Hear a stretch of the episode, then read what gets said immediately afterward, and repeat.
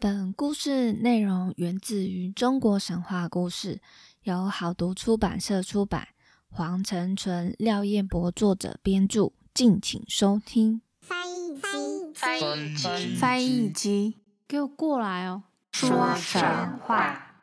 这里是翻译机说神话。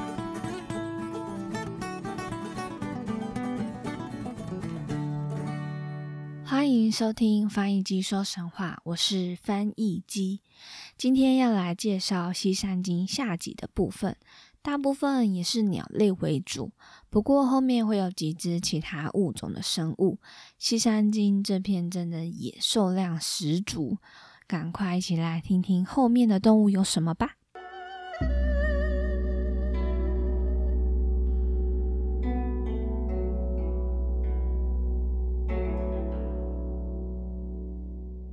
上集的最后，我们提到了中山，而下一集的第一座山，就是在往中山往西走八百里，来到了昆仑之丘。昆仑丘就是昆仑山的最高峰黄木峰的所在地。听说是要纪念在上面修建宫殿的皇帝与后来在此居住的周穆王，所以各取一字，就成了黄木峰。昆仑丘呢，是天帝在凡间统治的都市。不过，他指派有一位叫做鹿武的天神在管。鹿呢，它有老虎的身体，却有九条老虎的尾巴。要先澄清一下，不然会以为是九尾狐来乱入。长着一张人的脸，山中住着一种鸟，叫做青原鸟。外形呢酷似蜜蜂，但大小却和鸳鸯差不多，可能就像蜂鸟这样吧。但我觉得蜂鸟应该还要再比鸳鸯小一点，所以就是你可以想象鸳鸯的大小，但是是蜜蜂的形状这样子。不过它的特点呢，真的跟蜜蜂很像，会将动物给蛰死。那如果它蛰草木，草木也会瞬间枯萎，是在此山中最厉害的杀手。其文言文为：有鸟焉，其状如蜂，大如鸳鸯，名曰青远。渡鸟兽则死，渡木则枯。往西继续走一千七百八十里，超远的距离。其中还经过天神和西王母娘娘居住的地方，来到了张峨之山。依照里程推断，应该是现今的青海都兰县中的山脉。山中呢，一点草木都没有，多的是美玉。山里面常常发生怪事，什么怪事呢？文章中并未提及。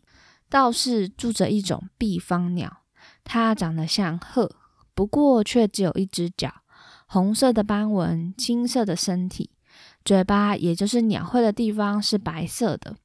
它的叫声就像名字一样，毕方，毕方。而只要它出现的地方，就会发生怪火。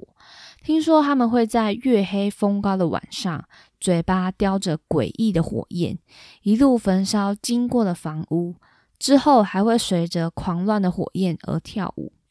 我觉得还有一个原因，就是因为火焰它可能会发出哔哔啵啵那种哔啵哔啵的声音，听起来就很像毕方。所以我在想，会不会是因为这样？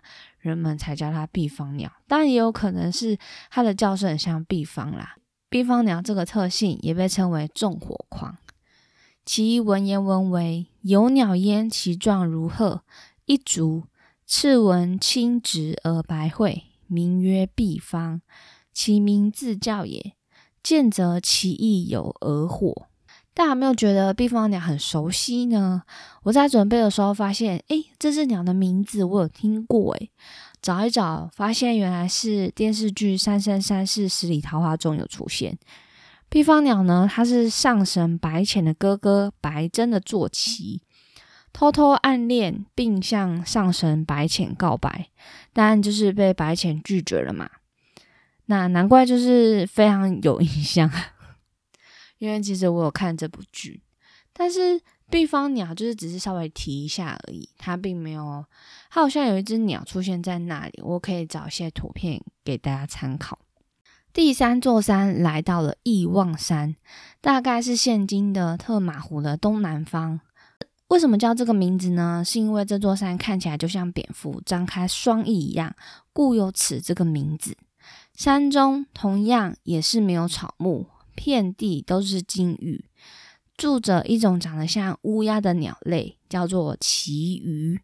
它有着三个头、六条尾巴，非常喜欢笑。有的说法呢是吃了它的肉，也有些说法是佩戴它的羽毛，可以让人不会做噩梦，也就是做梦都会笑的意思吗？除此之外，还可以驱邪避凶，抵御瘴疠之气。其文言文为：其状如乌，三首六尾，而善笑，名曰奇鱼。福之使人不厌。接下来到了西次四经的部分，再来介绍这座山为上深山，可能是现今的崆峒山。山上呢，一样没有草木，到处都是大石头，住着一种叫当户鸟的鸟，它长得像野鸡，不过却用脸上的胡须当做翅膀飞，那感觉就是这个胡须要很强壮，而且也要很长，诶，对不对？这样才飞得起来。那我想问他，所以他没有翅膀吗？嗯，看他的图片好像就没有翅膀，就有点像是嗯澳洲的那个奇异鸟，但是它有长长的胡须，那胡须可以当翅膀飞。那听说吃了它的肉可以治疗眼睛散光的病，那也有就是文章翻成使人不能眨眼，但我觉得不能眨眼睛就是会有干眼症啊，眼睛应该会更不舒服吧，对不对？其文言文为：其鸟多当户，其状如雉，以其染飞，食之不顺目。下一座山来到了冈山，为现今的曲吴山。山上呢，大概都是漆树，就是油漆的漆，盛产鱼浮玉。听说这里面有很多神鬼，皆是人脸兽身。只有一只脚，一只手，叫声呢听起来很像人类的身影。其文言文为：士多神鬼，其状人面兽身，一足一手，其音如清。这个神鬼就是有点像是魑魅魍魉、神鬼、魑魅之类的生物，所以它其实好像也看起来不像野兽。但就是长得很怪异，因为它是人的脸，然后兽野兽的身体，只有一只脚、一只手，就很像金鸡独立这样子。再来要介绍一种生物，它没有出现在书里面，不过却很常在电视剧中看到，也就是穷奇。穷奇呢，居住在桂山，为现今的燕麦山。穷奇它长得像。一头牛，但是全身长了刺猬毛，就是有刺那种。叫声呢，像是狗吠一样，会吃人，而且是以人为主食的那种，很可怕。那所以电视剧就常常看到一种牛啊，然后看到人就要扑。通常会出现这样子的生物，就是譬如说什么仙侠剧啊，有什么仙术跟法术，就很容易就很。就很容易出现穷奇这种生物。那通常穷奇不然是怪物，要不然就是守护某个圣物的野兽这样子。其文言文为：其状如牛，未毛，名曰穷奇，音如好狗，是食人。再来，我们要到胭脂山。胭脂山是神话传说中太阳落入的地方。这座山呢，经考证后为现今的大通雪山。山上长着丹树，它的结出的果实呢像瓜，红色的花萼会带着黑色的斑纹。听说人吃了可以治愈黄疸，还可以避火。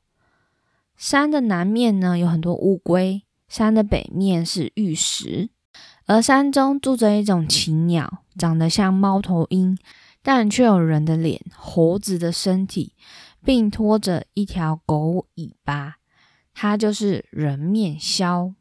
它发出的叫声呢，就是自己的名字——人面鸮，人面鸮。诶，我觉得这样子好长哦，好怪的声音哦。那听说在哪个地方发现它的踪迹，就会有大旱灾。其文言文为：有鸟焉，其状如枭而人面，原生犬尾，其名字号也。见则其意大旱。以上就是今天西山经的故事。